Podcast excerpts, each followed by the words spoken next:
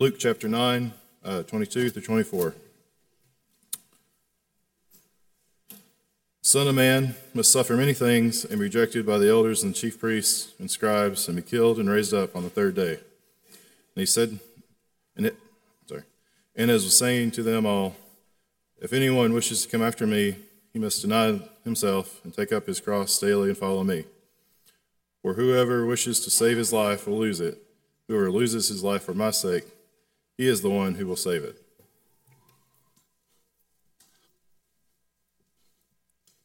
Good morning. So glad that you are here today. Can y'all wake up? Good morning.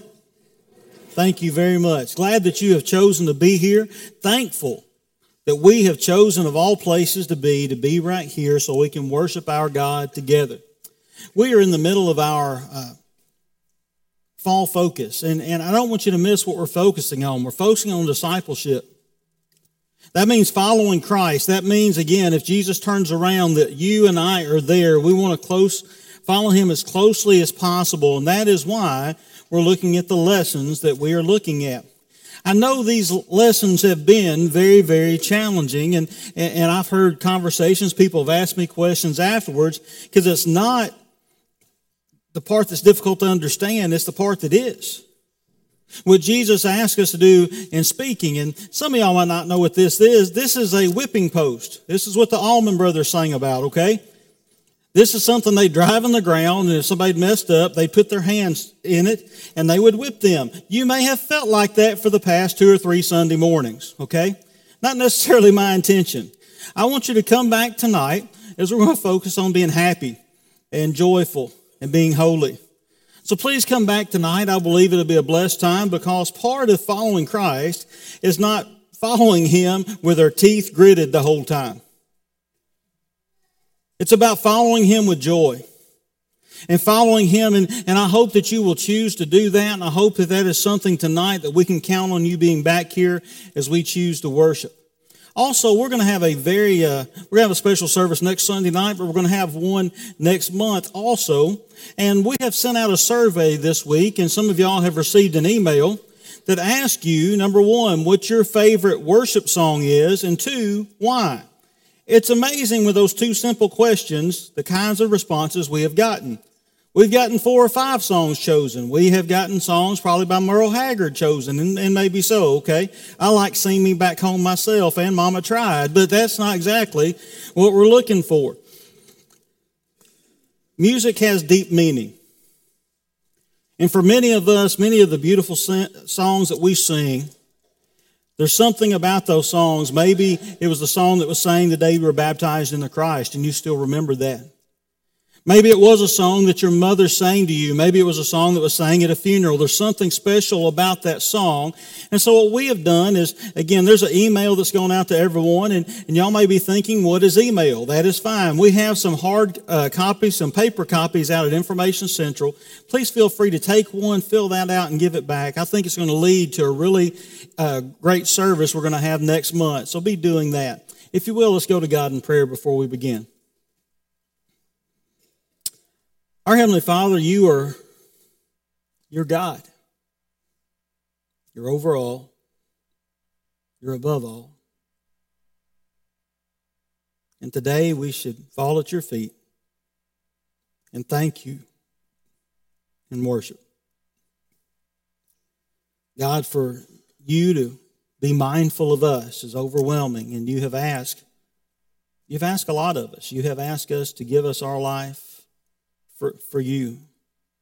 But that is not too much, for you have given more for us. Lord, help us this day to look at your word and to see what you would have us to do. In Christ, we pray. Amen. I do love music. That's, that's one thing that I can remember my whole life. And if you're around my family, my dad can date just about every year by what car was out or what song was popular. If you go through a conversation with my dad, he can go through you, you name a song, he can tell you what year that came out and what car he was driving when that came out. That's just sort of the way his memory works. And guess what? Ours was probably very, very similar.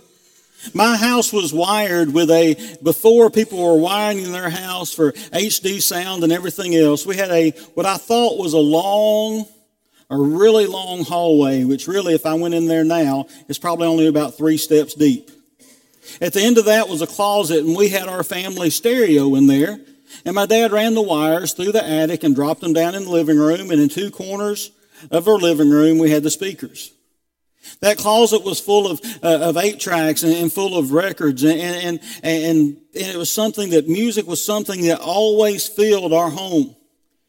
The first opportunity I had to play my own music, since my dad didn't want me messing up his stuff, they bought me a Fisher Price record player. Some of y'all had this. This was similar to the one that went out with the Jewel Miller thing. If you remember that, you, you had the little, except that one had a TV in it. You could go through and you just wait for the what? Wait for the beep. And you would turn it. I remember this, and my dad gave me a stack of 45s that I could play on it. You haven't lived till you listen to Purple People Eater come off of this thing. It was something, some of your kids going, I don't know, you've been deprived. You need to hear that song. It'll change your life. Not really, okay? And then I wanted a cassette player because we moved away from vinyl so much. Everything's come back around. I don't think cassettes necessarily will. And this was my family was in the Fisher Price mood, so this was the first tape player that I got. I still remember the first cassette I got. It, it was Michael Jackson Thriller. That was the first one I received as a kid. Some of y'all are in that same boat. You may not admit it, but that was the first one that you got. I had a cousin who borrowed my dad's truck who bailed me out because he left Van Halen 1984 in there. That quickly became uh, probably why I play guitar now and, and enjoy that so much. I remember listening to music over and over and over again. iTunes has changed everything. And, and so have CDs and everything else. Many of you will never know what it's like to listen to an eight track, which means if you have a favorite song, you have to listen to the entire album for it to come back around. You couldn't just rewind or play or put a song on repeat. Now, some eight tracks had this little uh, four way deal on it where you could get it to a, one part of that eight track and it would come back a little quicker. But if you want a song, you can go. You don't have to don't download the whole album. You can go get that one song that you want. Many of you now are going, why would I do that? Because there's all kinds of free music now. I can go wherever and listen to music for nothing or for a small subscription fee. And, and you say it's not that, that big a deal. See, we would have to go to actual record stores and look through to try to find the album that, or, or record or, or, or tape that we wanted. And then there was Columbia House. Y'all remember this? 12 tapes for what? A penny. Or it got where it was 12 CDs for a penny. This is when CDs first started, so it was six CDs for a dollar. They had to go up a little bit. And you would look and go, why would, why would anybody resist this? Right. I mean, you want 12, right? You've got these picked out. You would go through and go, I want this one, this one, and this one, because like I can have all the music I would want right now. The thing is, because that 12 hits for a penny, even though it's really, really big, there's some fine print on here. See, every month they would send you a postcard. You had to buy so many at regular price, and their regular price was $22 plus shipping. Okay? I'm not sure who they paid to ship that, but they must have made a fortune. I mean, it was a, it was amazing. And they would send you that month and say, the choice of the month is this, and you have to mark on this postcard, I do not want it. And if you didn't send it in in time, you got it and you had to pay for it no matter what it was. See, there's always details in what? In that fine print. There's always details in, in the fine print. And, and, and, and I think that's one thing that, that's bothersome to me because the big print giveth and the fine print does what? Taketh away. You think you're getting this one thing and all of a sudden the fine print is very, very different. Maybe you've gone through to, buy a house, and that's why you want to choose someone to help you do that mortgage wise that is reputable. Why? Because sometimes there are things, fine print, that you may not have read, but you definitely need to understand. Several years ago, a lot of people bought homes not realizing they were buying with adjustable, adjustable rate mortgages. That after a certain amount of time, according to the interest rate, your payments were going to go up, sometimes double. You, that, that was probably not in the large print. It was in the fine print. You, you, go through and look, and maybe you've gone to, to buy a car, and you say, All right, this is the price that's on the car. You sit down and start negotiating, and they ask what question? What do you want your payment to be? No, no, no, no. I want to know how much the car is. I have a calculator on my phone. I can divide whatever the number is plus tax by 48 or, or 60 or 72 or however many payments I'm going to need. And all of a sudden the numbers start changing. I laugh. My brother went with my mom to, to buy a car a few years ago. And she wanted one of those Volkswagen Bug convertibles when they first came back out. She wanted one that was light blue and convertible and all this stuff. And they had agreed on a price. And then they started doing some figuring. And all of a sudden, my brother looked at the paperwork. He said, What is this?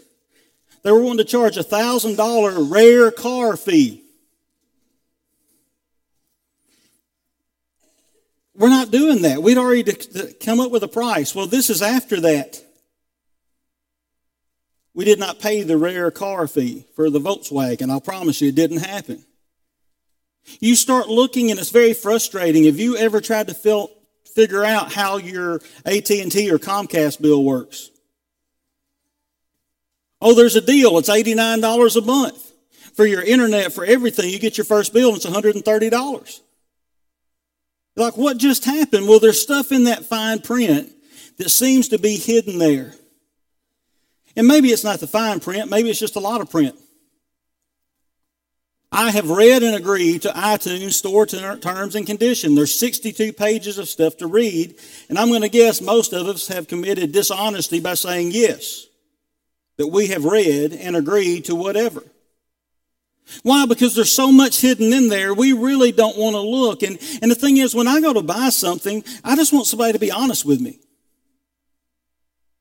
I want somebody to be honest with me about the cost, about the, whatever the case may be. I want someone who will be honest with me. I don't want any fine print. I want them to explain what is there so I can make an educated decision on what's there. And I tell you that's one of the beauties of following Christ? Even though it is challenging, there's no fine print. There's absolutely zero fine print in following Christ. The man died on a cross and said, Do what? Follow me. He lets us know it's not going to be easy, and he says, Follow me. He does not hide anything in the fine print. And there is a high cost of being committed to following Christ, but can I tell you, it is worth it. It's worth it. If you will, turn to Luke chapter 14. I want us to read through this together. See, we're looking at being a disciple. What is a disciple? A disciple is a baptized believer. It's somebody who has followed Christ into the waters and been baptized for remission of their sins, who has come out of that water fully submitted and committed to following Jesus, to learning from Jesus, to obeying Jesus, to worshiping, to living like Christ, to loving like Jesus, to serving Jesus, and bearing fruit. That's what we've been called to do. And, and when it comes to disciple, it is someone he says, follow me. And why would we do that? Because we realize he has loved us so much. Discipleship is our radical response to his radical love for us. And he says, Follow me. There's no fine print. He said, Now the great crowds accompanied him, and he turned back and said to them, If anyone comes after me and does not hate, let, let that sink in does not hate his own father and mother and wife and children and brothers and sisters, yes, even his own life, he cannot be my disciple. Whoever does not bear his own cross and come after me cannot be my disciple. Realize who did he say this to? A big crowd. If we were to read through the Gospels today, what you would see is anytime a big crowd starts following Jesus, usually it's after he's performed some miracles. Maybe he has fed 5,000 or healed sick or whatever the case may be. A great crowd will start following him. And why are they following him? Many of them for the food, many of them for the, for the show, whatever it is. And he will challenge them in some way. That's what he did here. He said, a great crowd is following. He said, uh, if anyone wants to come after me, and doesn't hate his own father. He starts in. Can you imagine the crowd going, What are we listening to? He's not finished.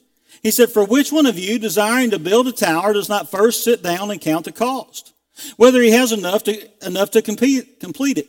Otherwise, when he has laid a foundation, is not able to finish, all who see begin to mock him, saying, This man began a build and was not able to finish.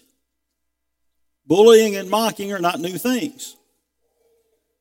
He, goes on and says, Or what king going out to encounter another king in war would not sit down first and deliberate whether he is able with 10,000 to meet him who comes against him with 20,000? And if not, while the other king is yet a great way off, he sends a delegation and asks for terms of peace. So therefore, any one of you who does not renounce all that he has cannot be my disciple. Salt is good, but if salt has lost its taste, how shall its saltiness be restored? It is of no use either for the soil or the manure pile. It is to be thrown away. He who has ears, let him hear. Did you hear, read any fine print there? See, I don't think Jesus held anything back. He said, This is what it's like to follow me. He said, In order for us to follow him, we must be willing to take up his cross. Well, what does that mean? It's interesting. If you hear, ask somebody what does it mean to bear their cross, many times they make it about them. Many people interpret that as, you know what, I have a strained relationship. I, that's a cross I have to bear. I have a thankless job. I have a physical illness. I, I, they say, you know, I just have to carry this cross. Those are burdens. And there are real burdens we have to carry in this life. Why? Because this, this world is a place that, that since the fall has been covered with sin. And because of sin, there is suffering. So, yes, but that is not the cross Jesus is talking about. This cross means being willing to die. This cross means crucifying myself. And uh, what A.W. Pink said, he said, the cross then stands for obedience. It's consecration. That means set ourselves apart. It is surrender as a life placed at the disposal of God. If any man will come after me, let him take up his cross and follow me. And whosoever does not bear his cross and come after me cannot be my disciple.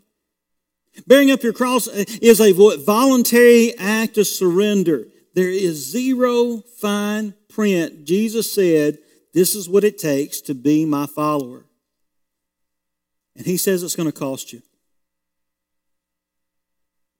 It's going to cost you. For many people, these are some of the most disturbing verses in the Bible. Luke 14, verse 26. We Which if anyone comes after me and does not hate his father and mother and life, wife and children and brothers and sisters, his own life, you go, wow, isn't it weird that he says, hate your family and love your enemies? That seems a little odd. What's he saying? Does he say we literally have to hate someone else to follow Christ? What he's saying is the same he said in Matthew 6 33, but seek ye first the kingdom of God. And his righteousness, all these things be added unto you.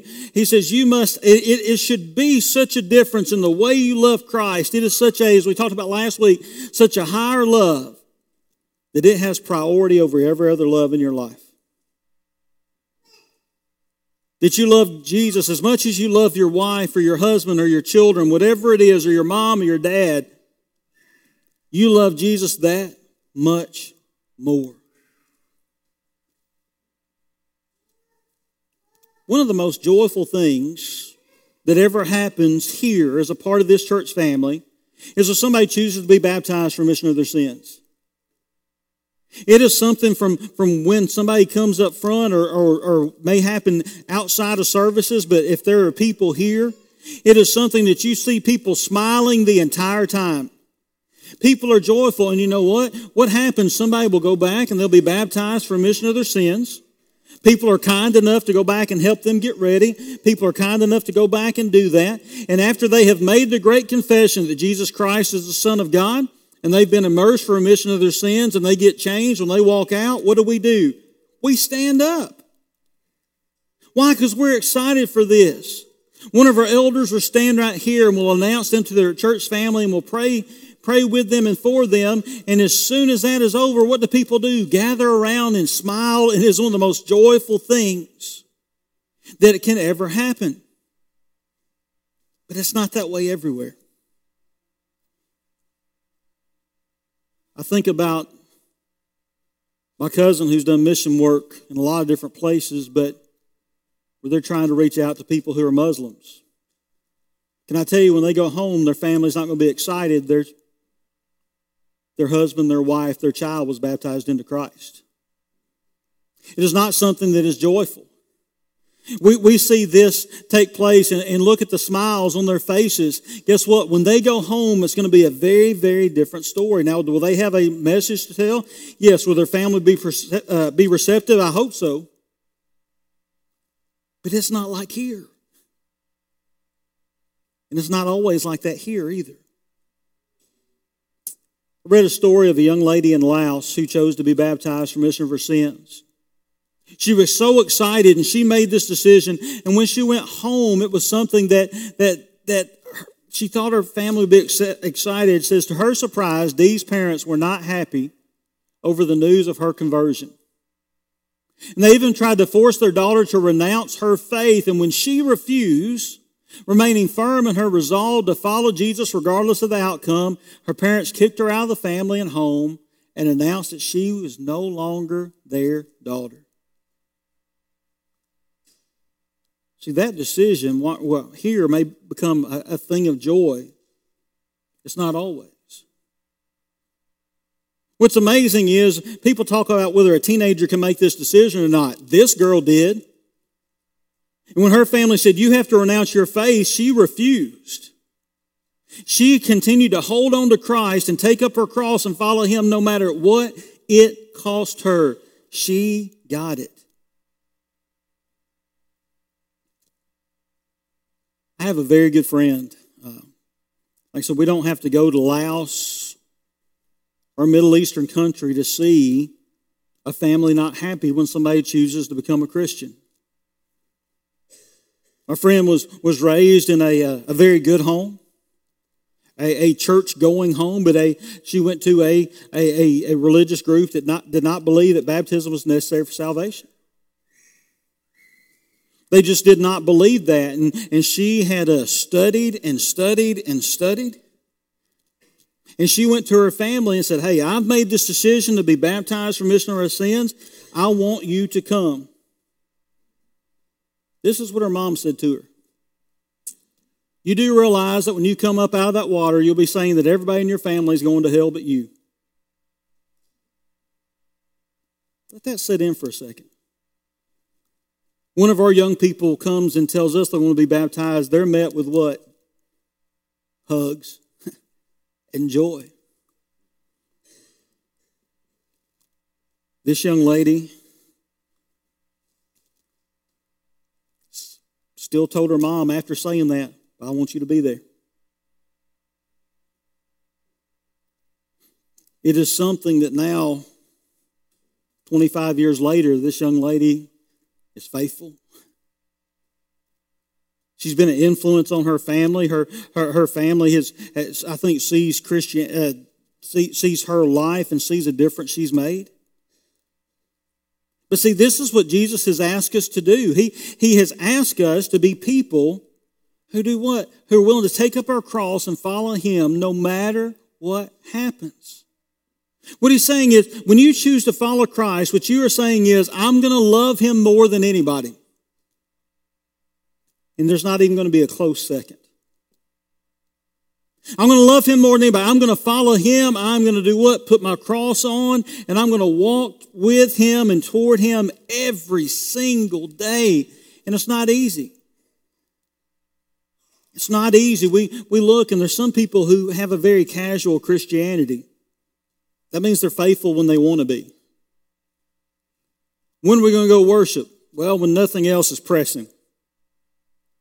Or when my life starts falling apart, I'm like, well, we might need to start going back to church. He's saying, this is not what I'm doing. He said, I need you to take up your cross and follow me when? Daily. There are those who want to keep peace in their family, a Christian with maybe married to a non-Christian. And, and I know that in this room there have been many who are Christians married to non-Christians, that the non-Christian through the influence of their mate have come to Christ. Can I tell you, if the mate had not stayed faithful and continued to bear their cross, it wouldn't have happened. He's saying you have to love me more than who? Your husband? Yes. Than your children? Yes. There are people who choose not to be baptized because they don't want to cause a stir at home. Jesus said, You love me more. You love me more than anyone. It has to make a difference in your home, make a difference where you work, make a difference wherever you are. You must be willing to take up your cross and follow me. It is the most important relationship that we will have is that relationship we have with Jesus. Sometimes I think even when we talk about heaven, we have to be very careful because I, can I tell you, when it comes to going to heaven, there are things I'm looking forward to. And one of them is I've got loved ones who are already there. You got loved ones who are already there? I'm looking forward to seeing them. But my loved ones being in heaven is not what makes heaven heaven. What makes heaven heaven is that's where Jesus is. That is where Jesus is. He says we're doing what? Following Him. And He has to become the most important relationship that we have. He says, Whoever does not bear his cross and come after me cannot be my disciple. It is something we must do. See, when people saw Jesus carrying his cross through town, they knew what was coming. He was going to die.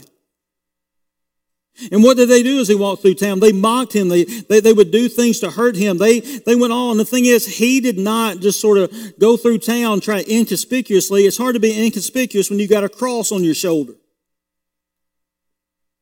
But he went through and he said, I need you to do the same thing. He said, when you're baptized, you're what? You're baptized into your death. It is something that you die to yourself and you are raised to walk in a new life, a new life where He is first and you are following Him. As it has been said, too few give so little, too few. Actually, I should say, too many give so little to the one who gave so much.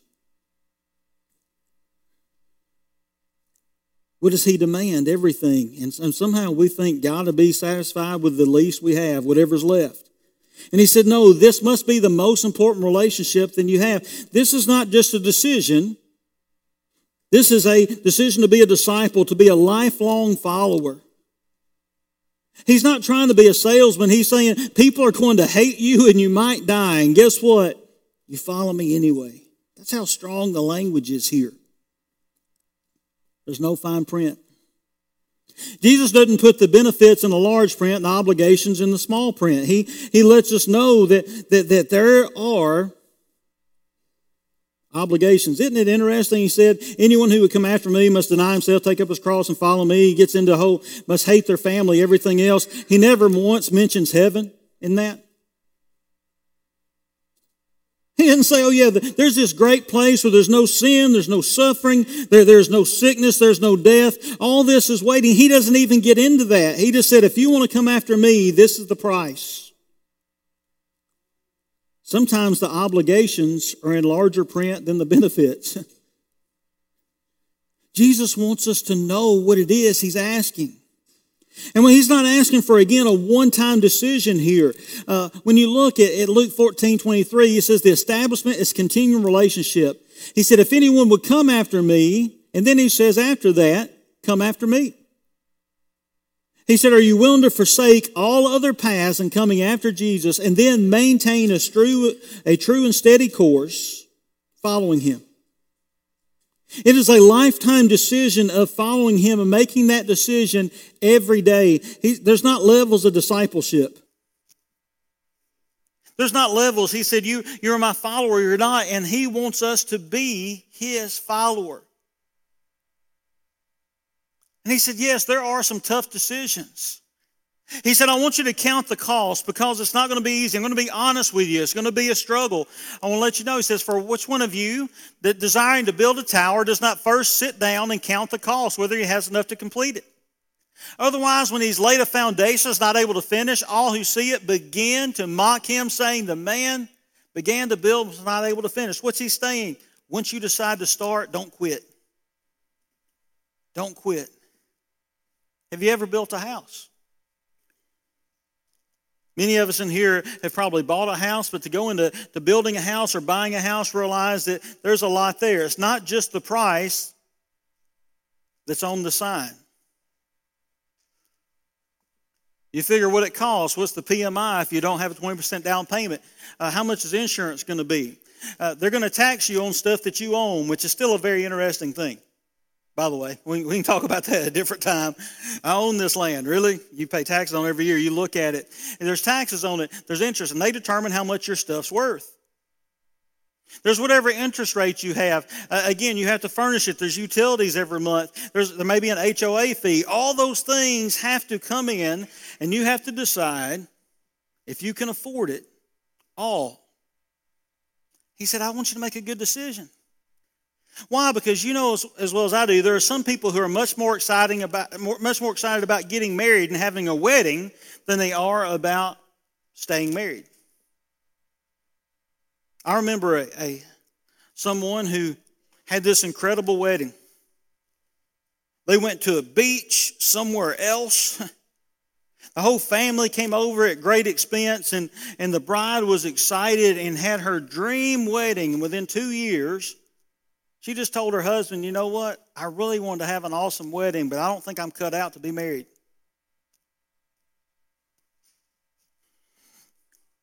Jesus is saying it's not just about the wedding.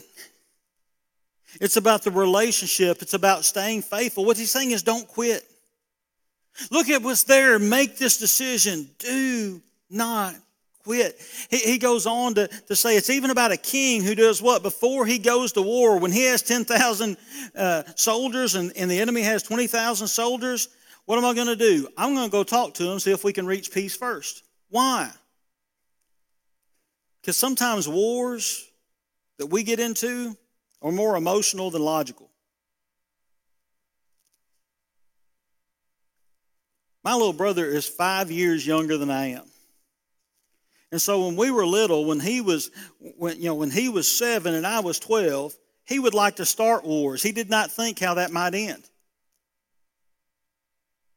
Now it changed when he got older. He got bigger, okay? I still remember one of the funniest moments I have. I just love this moment because we were older. He was in high school, I was in college. And we were at my grandmother's house, and he decided to jump me. Well, I got the upper hand, had him pinned, and my grandmother rolled her wheelchair in the room and said, Craig, let the baby go. Yes, ma'am. Yes, ma'am, I'll let the 17 year old baby go. Why? Because he made an emotional decision, not a logical one. He's saying this decision that we're going to make is there emotion involved in, in being a child of God? Yes, there is. I'm going to tell you, if I realize that, that there is salvation there and that somebody loves me enough to die on a cross with me, if that doesn't touch me emotionally, nothing will. To realize how much He loved me, it is an emotional decision. But also, I have to think it's not just about this moment, it is about the rest of my life. It is about coming out of this water and putting on a cross and carrying it every day. Carrying it every day. If you will, go to 82 for me, please. Salvation is a free gift from God. We're told that, right? Ephesians. But say by grace through faith, we sit there and look and realize it is not. You have nothing. It is a free gift of God. But I will tell you, discipleship will cost everything we have. Salvation is a free gift, and what? Discipleship will cost everything we have. But here's the beauty of it. Thomas à Kempis says this. He, he says, Jesus has many lovers of his heaven, but few bearers of his cross. Many that desire to partake of his comforts, but few who are willing to share in his distress. All are disposed to rejoice with Jesus, but few to suffer the sorrow for his sake. When we are committed to following him, we have to realize will it be easy? No, it will not. Will it be worth it? Absolutely. Absolutely. If you are following Him, even today, if you're just crawling, you're on the right path. Realize that, and if you're thinking, Craig just said we have to be perfect. I did not. I said we have to be faithful. We want to follow him. Some days we're going to be running behind him. Some days we're going to be walking. Some days we're going to be crawling. Some days we're just going to be holding on to him and say, hey, I just need, need, need to be close to you today. Whatever it is, what I want you to, to know is a, a, a church that is filled with disciples is a church filled with people who are all carrying crosses. And we're all carrying them the same direction. And some days I'm going to need help with mine, some days you're going to need help with yours. But the thing is, we all keep following, and it is worth it. Today, can we help you? Jesus died for you so that you can be with him for an eternity, but not just that, so you can be his here. There is no fine print. He, he, says, guess what? It is going to be challenged, but it is also going to be worth it. You're going to make a difference in the lives of others. You're going to have a life where you have someone here who loves you, someone who hears you as you pray, somebody who, who is going to choose to help you. You have that. He wants you to be His. Today, will you become His disciple and follow Him? It may be today that you say, hey, I've made that decision to become a Christian, but I really want to start following. And many times that's just an acknowledgement. That's, an, that's saying, hey, I'm going to change gears. I'm going to realize I want to be all in for Him. I want Him to be the most important relationship that I have. And today, that's what we want to do. Today, if we can help you with this, would you come now while we stand, while we sing?